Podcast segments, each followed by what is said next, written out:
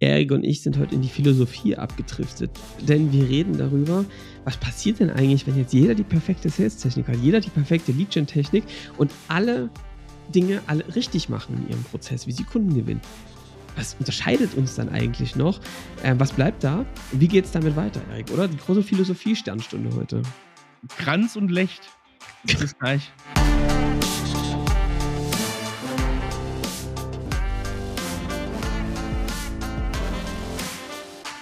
Willkommen zum Scaling Champions Podcast. Konkrete Tipps und Werkzeuge für die Skalierung deines IT-Unternehmens. Hier bekommst du komprimiertes Erfahrungswissen aus über 80 Skalierungsprojekten pro Jahr. Zusammengestellt von Johannes Rasch und Erik Osselmann. Und damit auch von uns ein herzliches Willkommen zum Scaling Champions Podcast. Hallo Johannes. Hallo Erik. Na, Na? sommerlich frisch, wie geht's dir? Alles gut, Alter. Schön. Ich habe am Wochenende gewerkelt. Ja, Dazu später mehr. ja. Es verändert sich jetzt. Ich komme, bei mir kommen jetzt ja die machst- Ich Heimwerker-Tipps. wollte gerade sagen, du, du teaserst jetzt schon, du teaserst jetzt schon das Ändern. Mach mal kurz einfach hier, weißt du, zum, zum Abhandeln einmal das Fachliche und dann kommen wir zum interessanten Heimwerker-Teil. Frühstücken wir das schnell weg, Erik, und können Ja. wir das Wesentliche machen. Du, du hast halt ein bisschen so ein, ich möchte fast sagen, philosophischen, philosophische Frage mitgebracht, Ja. oder? Ehrlich gesagt, eine Frage, die ich mir doch immer mal wieder stelle Ja. und ähm, die auch sich mh, viele ähm, Unternehmer, glaube ich, auch stellen, ohne es ganz offen immer zu äußern. Aber vielleicht bringe ich euch da auf einen Punkt. Ähm, ich stelle mir manchmal so die Frage, Erik, ne? wenn man unseren Podcast anhört, wenn man Inhalte, die es auf LinkedIn gibt, äh, manche sind gut, manche sind eher weniger, ja, Mhm. dann Und welche Bücher liest. welche Bücher man liest, ja, und das alles aufsaugt und in seinem Unternehmen umsetzt. Ja. Da kommt man dann irgendwann darauf, dass es ja doch, es sind immer mal wieder doch ähnliche Ansätze, ja, Hm. Hm. kundenzentriert zu arbeiten, in einem Sales-Prozess eine gute Mischung zu finden als Trusted Advisor. Mm, Nicht irgendwas zu versprechen, was man nicht halten kann. Mhm. Ähm, äh, sein Unterne am Unternehmen zu arbeiten, Mhm. oder? Ja. Ähm, es wirklich auch zu realisieren. So, und ich frage mich immer, Erik, ne? Am Beispiel Marketing und Sales kann man es irgendwie so schön sehen, ne?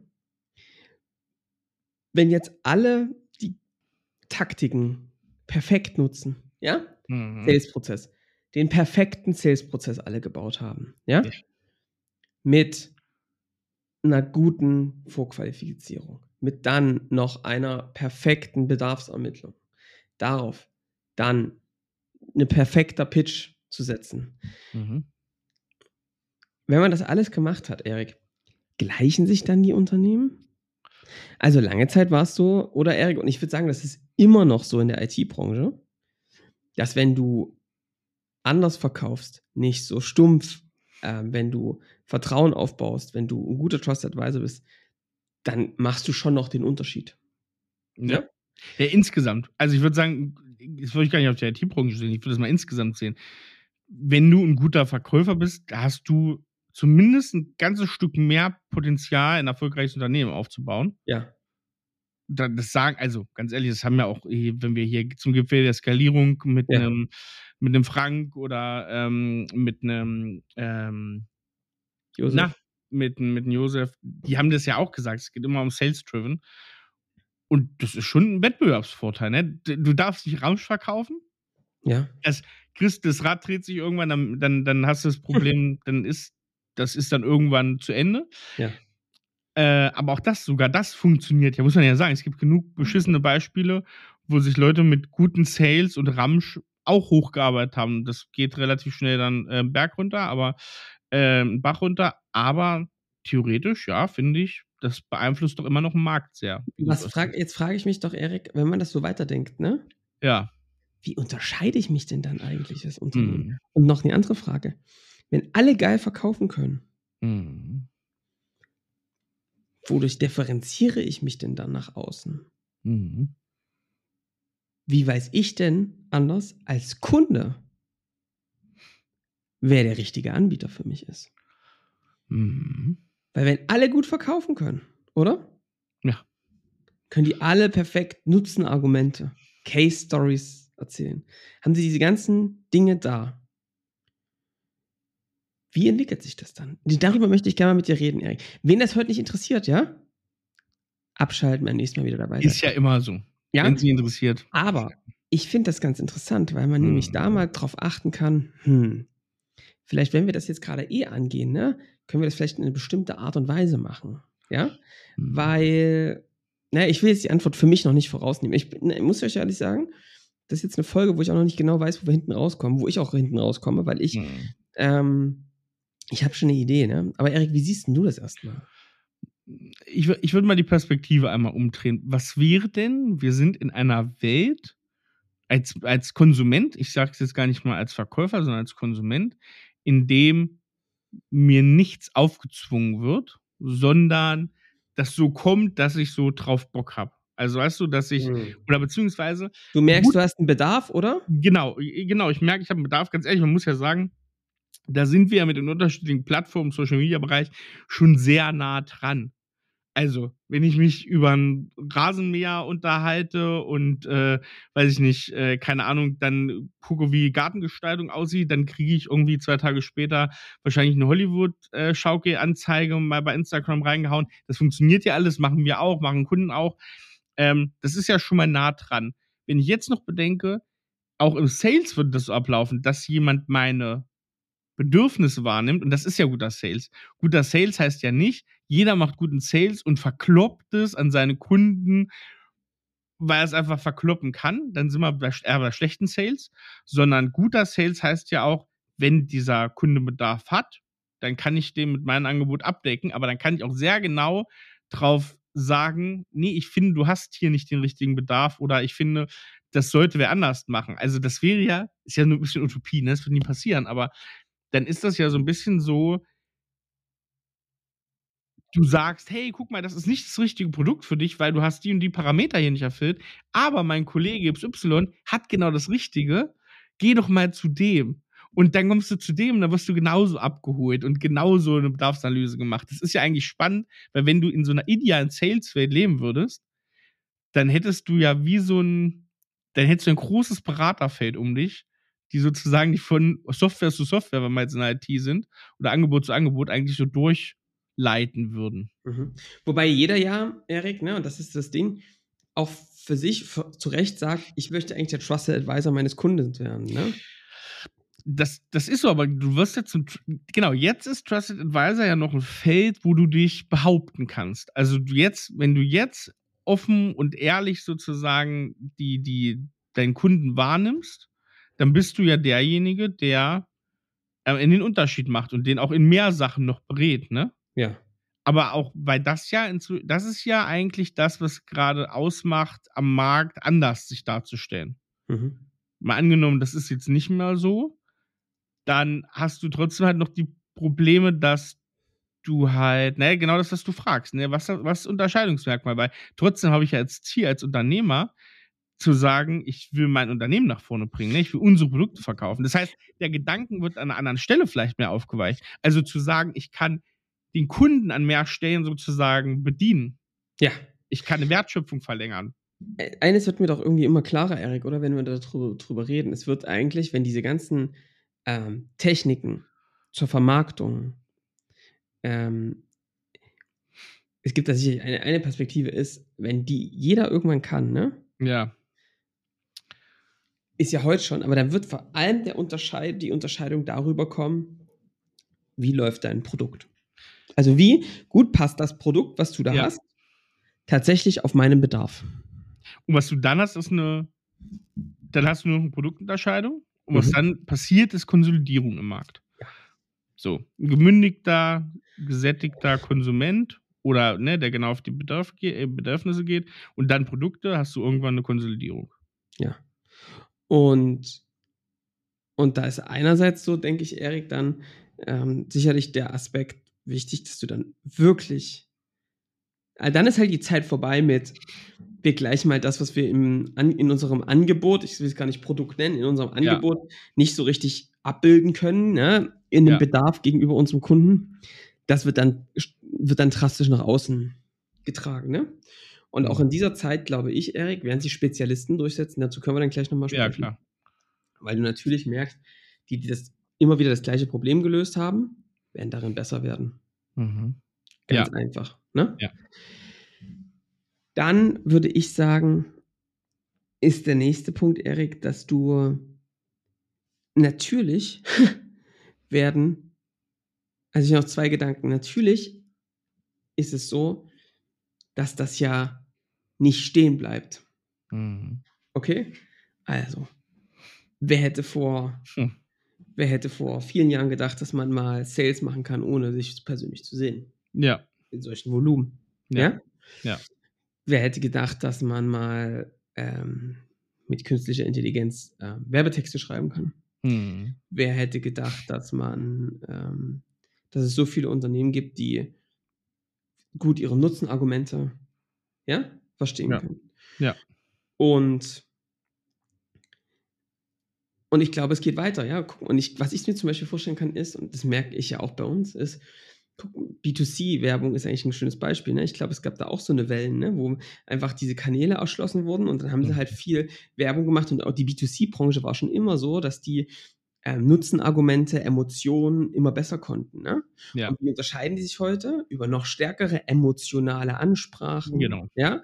über Witz, Humor, ja? Ja. über Dinge, die anders sind, ja, und die im Kopf bleiben. Ja. Also du quasi ein, ja, um dein Produkt heraus auch ein Image baust. Ich bin da immer sehr vorsichtig, aber na, so eine gewisse Stimmung herumbaust und die Leute an so ein paar Dingen merken, ey, die meinen das irgendwie ernst, die sind lange am Markt, die sind bekannt. Ich hatte jetzt schon mit denen mehrere Touchpoints. Ja. Ähm, ich glaube, in so eine Richtung kann das dann gehen. Ja, das heißt, du hast viel stärkeres Brandbuilding, was du jetzt sagst. Was ja, wenn du es wenn du's jetzt mal von B2C oder von D2C, von Direct sozusagen, von Produzenten auch siehst, ne? Also jetzt mal vielleicht das größte Werbebeispiel Coca-Cola oder sowas, ne? Jeder kann eine Cola herstellen irgendwie so, aber das, was du da hast, ist eigentlich relativ weniger Wareneinsatz, aber das Wichtige, die Assets sind am Ende ist die, das Branding, ne? Das Ver Ja. Vertrauen und, und die Durch- Durchdringung im Markt, ne? was dir am Ende dabei hilft, eine Vormachtstellung aufzubauen. Ähm, genau das kann, kann sein. Ne? Dann hast du aber einen anderen Effekt ja eigentlich, weil dann hast du wieder, ähm, dann kann auch das Produkt sogar, ich sage jetzt mal, beschissen oder austauschbar sein. Dann hast du den Sales gemeistert, du hast das Produkt, sage ich mal, ist Commodity, aber du hast, du holst dir am Ende durch das, durch das Branding das, äh, den nötigen Kunden rein, ne? Oder äh, die Marktmacht. Ja, auch da ist halt wieder sehr viel doch, oder, Erik, mit Zielgruppenbesitz, Verständnis Ja. über die Zielgruppe Ja. einer, und einer klaren Position zu tun, die du gegenüber dieser Zielgruppe einnimmst. Wer willst du Ja. sein für die? Was willst du vermitteln, oder? Genau, genau, genau, genau. Und da ist, ist glaube ich, wichtig, das kannst du nur aus der gestärkten Position, die, und du hast richtig gesagt, es ist ja nie vorbei. Also das, das kannst du ja nur erreichen, oder was weiß ich, Cola hat es ja nur erreicht über unglaubliches Marketing, über eine Idee, die inzwischen ne, kein Patent mehr wert ist oder sowas. Gibt es auch genug andere, äh, genug andere Beispiele. Aber dass du eigentlich sagst, du machst erstmal die ersten Dinge richtig. Du machst gutes Marketing, du machst guten Vertrieb, du streust das Ganze, du holst dir die Zielgruppenbesitzpartner rein. Und dann, wenn du sozusagen auf die Spitze das draufsetzt, wenn du diese ganzen Basisfaktoren erfüllt hast, dann kannst du anfangen, das Imperium zu bilden. Und das geht über Branding. Ist dauerhaft über Branding am besten möglich, auf jeden Fall. Mit der, mit dem gericht, den geringsten Einsatz auch, ne, Mhm. finanziell. Mhm. Und Erik, ich glaube auch, ich meine, ich denke mir jetzt so, ne, was ist denn jetzt mit Unternehmen, die viele dieser Dinge nicht mitmachen, ja? Mhm. Die, ähm, die nicht diese ähm, ganzen Techniken zur Lead-Generierung tun und zum Sales. Und ich weigere mich eigentlich dagegen zu sagen, zu sagen, du musst das alles mitmachen. Und das wird, also weil, ne, da wird es jetzt ganz viele geben, die sagen, du, wenn du das nicht mitkommst, mitmachst, dann wird der Abstand immer größer und du wirst es Mhm. irgendwann nie mehr aufhören und nur noch die Großen werden das können und so. Ähm, ich möchte mich eigentlich dem so ein bisschen weigern. Auf der einen Seite muss ich dem Argument so ein bisschen recht geben. Wenn du es ist schon so, dass der, dass es schon auch anspruchsvoller wird, oder? Erik, Kunden zu gewinnen und dass es auch bei den Käufern einen Gewöhnungseffekt gibt an wie will ich denn als Käufer abgeholt werden? Schon weil sie zum Beispiel, Erik, ähm, in der Vergangenheit jetzt Sales-Gespräche hatten mit Leuten, die es echt gut gemacht haben und dann ja immer ein Referenzbild haben. Die werden sich also immer vergleichen mit Leuten, die einen guten Sales mit dir gemacht haben, die ein guter Berater waren, ne? die da gut durchgelaufen sind. Ich glaube, so. es wird nicht schwerer, Johannes. Ich glaube, es wird einfacher, aber die Geschwindigkeit erhöht sich einfach, in der du die neuen Sachen lernen musst. Weil es gab noch nie so viel, du hast am Anfang gesagt, es gab noch nie so viel Material, so viel Hilfe am Markt, in jedem einzelnen Bereich. Ne, hört euch diesen Podcast von hinten bis vorne an, dann könnt ihr bestimmt schon ganz viel machen, ja. ne, alleine hinkriegen und euer Unternehmen dann äh, shapen. Aber du, die Geschwindigkeit und die, der Hunger und Antrieb auf Neues, den musst du halt mitbringen und musst dann halt gnadenlos umsetzen. Das ist dann eine Schwierigkeit, finde ich so. Aber es ist leichter als früher, wo das so ein paar Gurus wussten und dann hast du dann einen geheimen Kreis gehabt, der so, ne, wusste, wie geht ein guter Sales so. Und jetzt ist das alles ein bisschen einfacher, habe ich so das Gefühl. Aber du musst es halt machen wollen es ist besser verbreitet, aber es verändert sich halt auch extrem. Ich würde sagen, Erik, ich finde es ganz wichtig, auch das Signal zu setzen. Ich, wir sind ja große Freunde von Ruhe, Konzentriertheit mhm. Und nicht jeden Hype mitnehmen zu müssen. Ja. Ich glaube nicht, dass man jeden Hype mitnehmen muss. Es gibt sicherlich so ein paar Themen, die sinnvoll sind. Mhm. Für mich sind es viel mehr statt diesen ganzen Techniken, Erik, ne? Ja. Sind es viel mehr die Skills, die man sich antrainieren muss. Zwei, ja. also ein paar, ja, würde ich sagen ein, ein paar spezifische und so ein paar einen generellen, finde ich. Der spezifische ist aus meinen, oder ja, spezifische sind zum Beispiel, ich finde es schon wichtig, Skill, den Skill zu haben, wie macht man guten Sales? Und zwar, ne, wie macht man nutzerzentrierte Produktentwicklung? Das ist aber alles nicht neu. Ja, ja, genau. Das sind auch die Werkzeuge, die es schon vor vielen Jahren gab, ne? Ja. Aber die muss man tun. Das ist jetzt oft nicht mehr die Frage, ob, ne? Ich meine, durch, ähm, durchs Internet sind einfach die Dinge viel vergleichbarer, transparenter. Das, ja. Der, der nächste Konkurrent ist ein Zoom-Meeting für den Kunden entfernt. Ja. Also ist das jetzt, glaube ich, wichtiger denn je, das wirklich auch zu tun. Ja. Und ähm, Sales-Gespräche, Kundenorient, also sehr kundenfokussierte Produktentwicklung, Marketing, was nicht nur einfach sagt, hallo, wir sind die Besten, ja, ja. sondern bei den Benutzer gegenüber ansetzt. Ich glaube, das sind so Skills, Erik. Das ist wichtig, die zu lernen, weil die werden es in Zukunft sein. Ne? Und ja. da wird auch auffallen, wenn das jemand nicht tut. Ne? Da werden die Leute sagen, was macht der hier? Ne? Mm, genau. Gleichzeitig glaube ich, liegt in jedem Hype immer auch ein, gleich der Gegenhype. ja. Mm. Also wenn jetzt alle äh, ähm, noch so krasse Sales ähm, äh, Einwandbehandlungen und so machen, wertschätzen das, das merke ich auf jeden Fall bei unseren Kunden, die total, wenn man einfach offen und ganz, ganz ehrlich sagt, ey, pass ja. mal auf, ich mache hier nicht mit dir irgendeinen äh, Kokolores, ne? Mhm. Sag einfach, was für dich dagegen spricht, ne? Mhm. Und dann gucken wir, ob es dafür eine Lösung gibt, ja? Ja. Und wenn ja, dann, dann machen, also wenn nicht, dann machen wir es nicht so und ansonsten Abfahrt, ja? Ähm, und ich glaube, das ist schon, kann man schon bewusst auch spielen die größte ähm, Eigenschaft, die es, glaube ich, braucht, ist, dass du auch bei all diesen Dynamiken mitzuspielen, dass du sehr hohe Veränderungsgeschwindigkeit und möglich, also ja, exakt. Bereitschaft auch hast, dich ja. als Mensch alleine, aber auch als Unternehmen zu verändern. Ja. Ich glaube, dass es gibt ja immer so Dystopien, ne? Deutschland und der ganze Westen geht mhm. bergab und so. Ich kann das und will das auch gar nicht beurteilen. Ich glaube aber nur, wenn man es doch schon kommen sieht, ja. ja, oder wenn, dann liegt es doch auch in einer eigenen Hand zu sagen, ja, guck mal, das ist jetzt die, die Wirtschaft. Ja, ja, ja. Das sind ja wir. Ja, ja. Also wer, wenn nicht Unternehmer, Unternehmerinnen, sind die, die das verändern können, ne? Also wenn man das sieht, so, dann zu sagen, ja komm, wir sind ja nicht doof und rennen hier in unser eigenes Unglück, ja? Ja dann lass uns die Märkte angucken, lass uns gucken, wie sich es verändert, lass uns anschauen, ja. ne, wo ist unsere Lücke jetzt, aber auch in der Zukunft so. Und diese Agilität ähm, ähm, durchzuziehen, ist ja der Unterschied zu ganz vielen Sternunternehmen. So, und da würde ich sagen, ähm, da liegt die Zukunft. Ne? Und so. Und, ich. und genau, und ich würde ergänzen, Johannes, und auch jetzt, obwohl die Zeit schneller ist, ne, das Rad sich gefühlt immer schneller dreht, die neuesten Entwicklungen da kommen, ist es immer noch Zeit für so ein, wir haben das letztes Mal genannt, so gesetztes Unternehmertum. Dieses, dieses, so ein bisschen althergebrachte Unternehmertum, dass du eigentlich sagen kannst, du musst nicht jetzt auf die kom komplett auf diese Überholspur, du kannst in deinem Metier langsam und sicher und ganz zielgerichtet was aufbauen, ne?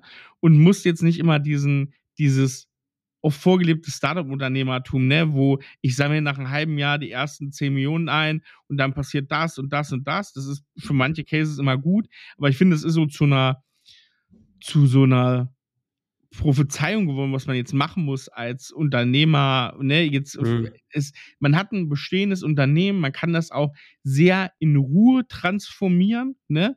Mhm. Nicht langsam, aber in Ruhe, ohne jetzt sich immer mit so einem Startup-Hype oder sowas messen zu müssen. Das ist ja inzwischen auch runtergegangen nach letzten Jahr. Die, die, das Geld sitzt nicht mehr ganz so locker.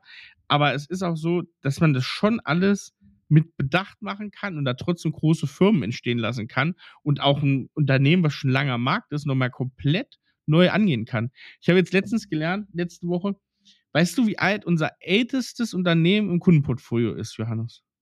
Also nee. wann gegründet? Nee. Äh, die ganze Zeit war es mal, ich glaube 1952, ein ehemaliger EDV. Ja, pass auf, pass auf, war es lange. Jetzt ist unser neuestes, ältestes Unternehmen. Wir haben nur in der Digital-Tech-Branche sind wir unterwegs, ist 1932 gegründet. Ein Düsseldorfer Unternehmen, gegründet als Lithografiewerkstatt, Druck, heute mit über 100 Mitarbeitern äh, im Agenturbusiness unterwegs. Äh, Grüße gehen raus. Mhm. Äh, und das ist doch erstaunlich, dass so ein Unternehmen auch jetzt ganz neue Schritte nochmal reingeht, in nächster ja. Generation sozusagen und das nochmal neu erfindet. Und das Unternehmen hat sich in den letzten Jahrzehnten schon ganz oft neu erfunden und das geht, das ist auch heute noch die Zeit für. Also Erik, kann man doch sagen, wenn alle das Gleiche machen, zählt es, etwas anderes zu machen. Ja, also diese Grundeigenschaften braucht es schon, finde ich. Ja. Dieses, es gibt so ein paar Grundskills, wo es wirklich dann fundamental wird. Ich sage immer so, Erik, ne, dieses schöne, dieses schöne Ding mit den Basisanforderungen und mhm. Leistungsanforderungen und Begeisterungsfaktoren, ja. ja. Ähm, ich möchte es mal kurz erklären. Also man sagt so in der, aus, kommt aus dem Produktmanagement, ne? Dann sagt man, es gibt Basisfaktoren, das sind die, die erwartet ein Kunde. Da wird er sofort unzufrieden, wenn die nicht vorhanden sind. Der wird aber auch nicht begeistert, wenn die da sind. Dann gibt es Leistungsfaktoren, ja. Ich, ich gebe euch mal ein Beispiel. Wenn man in ein Flugzeug steigt, ja, ähm, Basisfaktoren sind zum Beispiel, dass da Sitze drin sind, ja, oder dass das fliegen kann und dass das in einem Stück wieder runterkommt und zwar auf dem Flughafen. Mhm. ja, so Leistungsfaktoren sind zum Beispiel Dinge, wofür man bereit ist, mehr zu zahlen. Also ein Beispiel ist mehr Beinfreiheit. Mehr Beinfreiheit oder Essen, ja, mittlerweile viel mehr. Und Begeisterungsfaktoren sind dann eben so eine Sachen, die wirklich ein Alleinstellungsmerkmal sind, ja, und wo dann ja, so Dinge passieren, wo man sagt, ey, deswegen fliege ich damit. Das macht für mich den, das kleine i-Tüpfelchen. Keine Ahnung. Bei Emirates ist halt irgendwie diese hervorragende Bedienung und dieses hervorragende First Class, ne? Mhm. Aber zum Beispiel, wenn man jetzt sagen würde, wir wollen mal familienfreundliche Airline bauen, ne? Wo es eine Spielecke gibt. Mhm. Ja? Ja, oder abgeriegelten Bereich nur für Kinder, wo die rumrennen können oder so, ne? Oder wo ja. ne, andere nicht gestört werden. Ja. So das sind Begeisterungsfaktoren, wo man sagt, das ist ja wow. Und ich glaube, dass zukünftig diese Begeisterungsfaktoren total wichtig mhm. werden, um ein Alleinstellungsmerkmal zu machen. Das geht eben, wenn du dich festlegst auf eine Zielgruppe. Deswegen schaffen das viele nicht. Mhm. Eins aber ganz wichtig, Erik, ne? Wenn du jetzt in ein Flugzeug steigst und da ist die Kinderecke und die Spielecke, ne? Mhm. Die sagen dir jetzt aber, naja. Wir haben keinen Sitz. Genau, sie müssen leider die ähm, acht Stunden ähm, stehen. Ja? da würdest du das Flugzeug wieder verlassen. Oder mhm. wir wissen noch nicht, ob wir wieder im Ganzen runterkommen mhm. würdest du nicht in dieses Flugzeug steigen. Mhm. Das heißt also, ich glaube, dass dieses, dieses Sales, ja, Erik, von einem Begeisterungsfaktor zu einem Basisfaktor wird. Mhm. Ja. Ja, also guter, ja. Ne? So. Und dass man dadurch das zu einem gewissen Teil eben auch doch erwartet. Mhm. Oder sich wundert, dass du sagst, okay, äh, warum gibt es jetzt hier noch für jeden Fallschirm so? Ne? Wundert man mhm. sich dann halt. Ja? Mhm. Und denkt sich so, das ist komisch irgendwie. Mhm. Kein gutes Gefühl. Und ich glaube, dass sich das wahrscheinlich so entwickelt und dass es dann darum geht, neue Begeisterungsfaktoren für sich zu finden. Und die liegen aus meiner Sicht eben in der Zielgruppe, in dem Nische, die man am Markt hat. Und natürlich ja. dann auch umgesetzt aufs Produkt, ja? Ja. Und aufs Angebot. Und ich glaube, dass da neben der Change-Fähigkeit wird das wahrscheinlich so das sehen, was, worauf ich glaube, wo es hinlaufen wird. Ja. Das heißt, die Nachricht ist eigentlich, Erik, oder? Die, die rasche Zusammenfassung. Es gibt, man muss nicht jeden Trend mitmachen. Es gibt so ein paar Skills, die man, glaube ich, als Unternehmen lernen muss. Ja. Das geht heute besser denn je. Ja, wenn ihr was braucht, meldet euch. Aber natürlich nur die, die was verändern wollen, ne? Weil einfach nur wasch mich, aber mach es mich nicht nass, das funktioniert bei uns nicht. ähm, Schön gesagt. Ja. Also, ja. das ist, ähm, das ist sicherlich ein, ein Ding. Und zum anderen muss man eben sagen, ähm, es werden wahrscheinlich diese Dinge von Kunden immer mehr auch immer erwartet. Mhm. Und eine Alleinstellungsmerkmal, Alleinstellung wird dann doch wieder daraus hinauslaufen, was tue ich, um diese Kundengruppe noch besser, tiefer zu verstehen, ja, da mhm. reinzugehen und wirklich was anders zu machen, einen anderen Approach anzusetzen, der wirklich funktioniert, der noch was besser macht. Ne? Mhm. Und ich glaube, darüber wird es dann immer mehr gehen. Und aber es ist ja auf der ja. anderen Seite eine gute Nachricht. Ich glaube, dass das nicht aufhört, sondern dass es dann immer Lücken für Nischen gibt, in die man hineingehen kann. Und dass halt die Veränderungsbereitschaft einfach wichtig ist bei einem. Und ich finde es nochmal wichtig zu betonen, weil wir können in den Markt gucken, es gibt diese Marktteilnehmer immer, die das geschafft haben, ne? die sozusagen, also guck den SAP an. Also SAP hat nicht, ist nicht äh, der Konzern, der ist, also ich sage mal so, der ist schon der Konzern, der ist, einfach auch weil sales-driven war und nicht immer nur der neueste Shit sozusagen am Markt. Das können sie jetzt aus einer Marktposition natürlich anders machen. Hm. Äh, machen sie das? Hm, gute Frage. Ähm, aber du kannst, du kannst sozusagen das Ding immer weiterspannen. Ne? Also die Frage ist heute, das war mal die Sales-Driven äh, Softwarefirma, ist sie das heute noch? So, hm, auch eine schwierige Frage. Ist sie heute noch am Puls der Zeit, was Software angeht? Auch eine Frage. Das also ist schon, ne, ist, äh, in manchen schon, Bereichen ja. ja. Aber ähm, das ist so eine Frage, wo du auch jedes Mal wieder neu fragen musst. Wenn du die Wertschöpfung zum Beispiel ausgebaut hast, ähm, wenn du gut mit deinem Produkt nach vorne kommst, wenn du diese Begeisterungsfaktoren hast, wenn du den Sales zum Basisfaktor gemacht hast, dann geht's irgendwann musst du den Kreis auch wieder von vorne anfangen. Ja. Dann musst du wieder gutes Marketing machen, dann musst du Sales auf die nächste Stufe heben. Und Erik, ich finde, ich finde eins ist ganz wichtig. Ich habe heute früh Lanz und Precht am Podcast gehört. Tut mir leid. Ja, das lasse ich jetzt unkommentiert stehen. Da darfst du dich dann im Nachgang entschuldigen bei den Kollegen. Ja, ja nee, ist an meiner Stelle. Ja. Ähm, und ähm, Lanz ist das Wort nicht eingefallen, aber er hat es beschrieben, äh, Brecht, aber er hat es beschrieben und ich finde es richtig, ähm, ihr müsst halt einfach auf, wir müssen halt aufpassen, wenn hier alle sagen, ja, Deutschland und so, ne, das ist ein bisschen, alles ein bisschen schwierig, wirtschaftlich, wir verschlafen hier die Dinge und so weiter. Ähm, der hat das so schön beschrieben, ne? Die, die, die Deutschen haben sich immer darauf fokussiert, auf die Ingenieurskunst, ne? Und dann wirst du halt in dem einen Bereich immer besser. Mhm. Und isoliert, aber vergisst, also machst dann, nimmst dann ein Auto und packst irgendeine amerikanische Software rein, ne? Und dann denkst du dann, du hast ein digitales Fahrerlebnis und auf einmal kommt von links, Rechner, überholt dich, ja? Und äh, baut es ganz anders. Und das nennt man das Innovators-Dilemma. Ja? Hm. Also du bist da in dem gefangen, dass du das einmal innoviert hast und was gebaut hast. Und ich denke, so werden sich viele IT-Unternehmen gerade fühlen. Die haben damals gestartet und waren die innovativen Typen, die ja, das mit ja. Computern machen konnten. Ne? Ja. Und manche, die später dazugekommen sind, die konnten dann halt gewisse Sprachen und haben fancy Dinge gebaut. Ne? Wenn man da einmal ist in dieser Position, wo das bequem ist, gar nicht bewusst, muss man einfach immer wieder Energie machen, dieses Muster zu brechen, zu sagen, mhm. warte mal ganz kurz was haben die Leute eigentlich für ein Problem? Wie sieht eigentlich die Disruption unseres Geschäftsmodells aus? Und darauf muss ich zulaufen, ja, das neu zu entwickeln.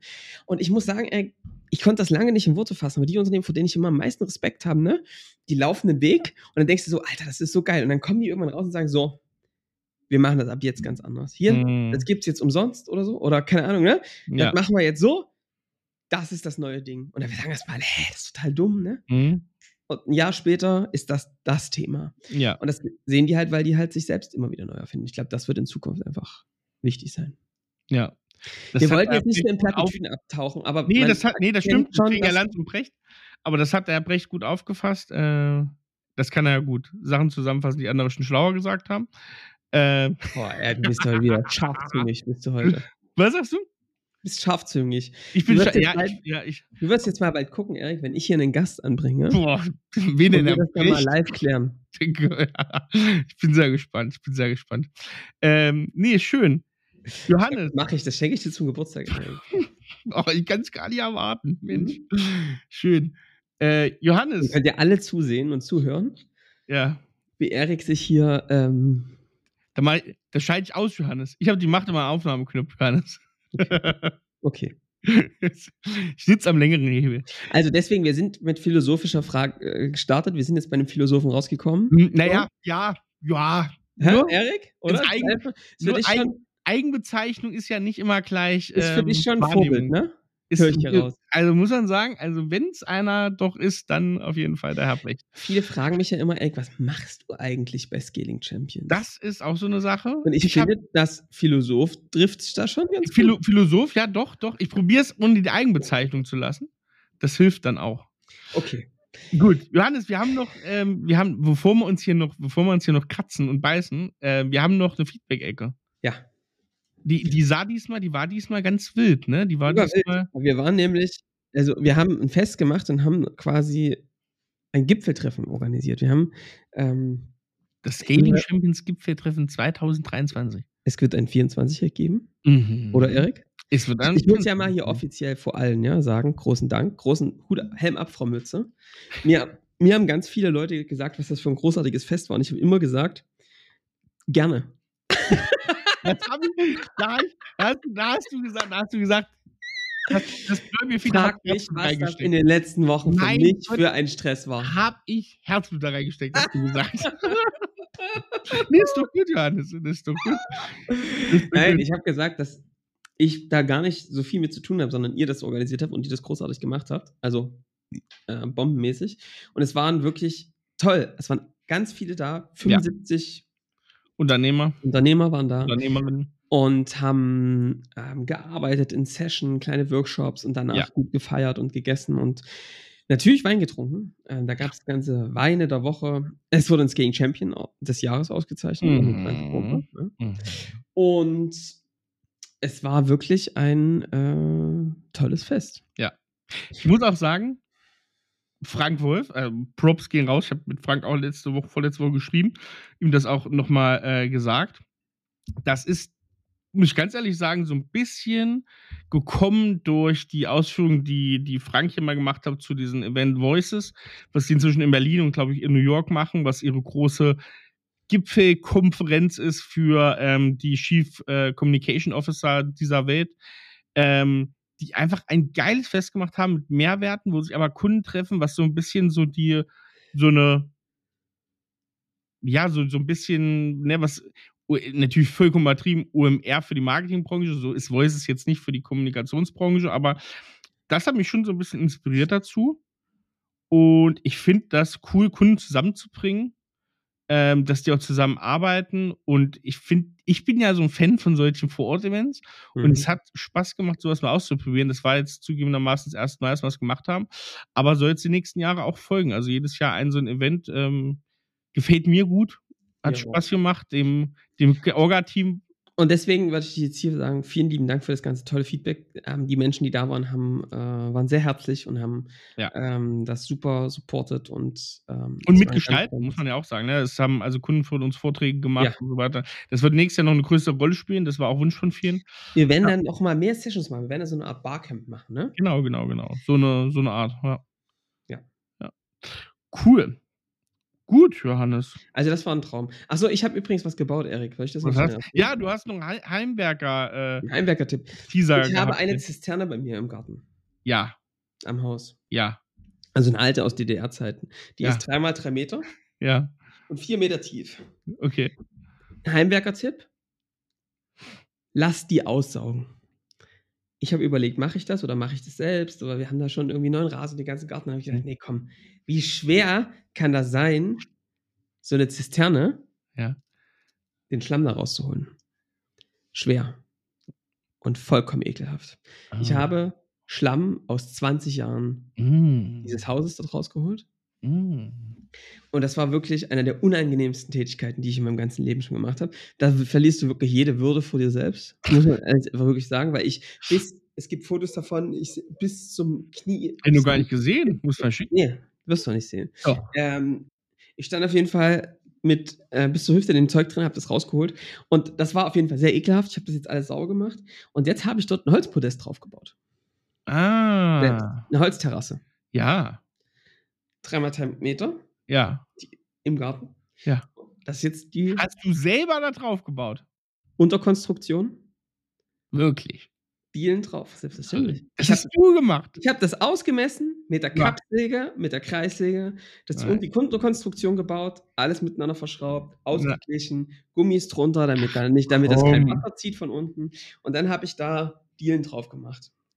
Ja. Bin ein schwerer Junge, ne? Ich komme Ach. zwei, drei Wochen mal vorbei, Ach. mach mal einen Hüpftest. 28er Lerche. Ein 28er Eine Lehrer. 28er Lerche.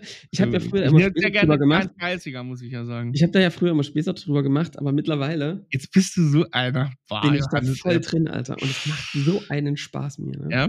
ja. Ja, gut, ich Ich kann im ganzen Technischen, ne? Ihr wisst, wie es ist, aber das sowas aufbauen, so, das ist ja schon irgendwie so ein Motiv von mir, ne? mhm. Macht mir schon Laune, muss ich sagen. Siehst auch gleich das Ergebnis, ne? Mhm. Und kannst dich Ja. da drauflegen. Und äh, da haben wir ähm, am Wochenende ähm, draufgelegen als Familie und haben in unseren Garten geguckt. Aber es ist gut, dass ich dich jetzt hab. Bei mir ist jetzt letzte Woche, ich war in der Normandie, die Entscheidung ist jetzt gereift, so ein normannisches Fachwerkhaus, ne? Ach so. Ich glaube, ich glaube, das wird's, Johannes. Also es ist gut, dass ich dich dabei habe. Der Besitzer von unserer Airbnb, mit dem habe ich mich unterhalten, der hat gesagt, das Schwierige ist dann, den richtigen Handwerker zu finden. Das ist ja gut, dass du, da, dass du da bist. Mach ich Da schicke ich, da schick ich dich vier Wochen runter und du baust mir das aus. Vor allem ist es auch praktisch, so ein Haus direkt um die Ecke zu machen. Mich hat das ja schon angekotzt, so 30 Minuten hinzufahren. Ist, aber wenn das du jetzt, jedes ist, Mal. das, so- ist das so eine Kritik jetzt an meiner Idee? Nee, aber wenn du jedes Mal 10 Stunden fährst, um dort einen Elektriker zu begrüßen und zu Ja. sagen, ach, wir sind ja doch nicht gekommen, okay, fahr ich wieder zurück. es gibt und da herrliche. Concierge-Services. Es gibt da herrliche Concierge-Services. Und das habe ich mir auch schon gedacht. Ja, ja. Das ist genau die Problematik. Toll. Nee, ist Naja. eine super Idee. Also ich würde das jetzt sofort kaufen. Also Nee, jetzt sofort, ja, ja, jetzt sofort ist genau, genau das Ziel. Genau. Ja. klingt großartig. Ja. Ihr Lieben, das war heute eine kleine Plauderfolge. Das nächste Mal ähm, ähm, geht es wieder mit konkreten Tipps weiter. Aber ich glaube, das ist mal wichtig, über sowas Nächste. Woche, nächste Woche ist der Philipp zu Gast. Ihr überlegt euch, welcher Philipp das ist und dann pff, mehr sage ich gar nicht dazu. Willst du, willst du, ein, willst du ein Themenforeshadowing machen? Nö. Gut. Dann würde ich sagen, Leute, wir hören uns nächste Woche. Abonniert gern, bewertet uns doch mal wieder. Ähm, bei Apple Podcasts und bei Spotify geht das auch. Macht das mal. Guckt doch gern mal bei YouTube Mhm. ähm, und die Videos an. Dann seht ihr, dass es gut ist, dass wir eigentlich nur Podcast machen. Und ansonsten, ja, hören wir uns dann nächste Woche wieder. Bis dahin, macht's gut. Ciao. Ciao.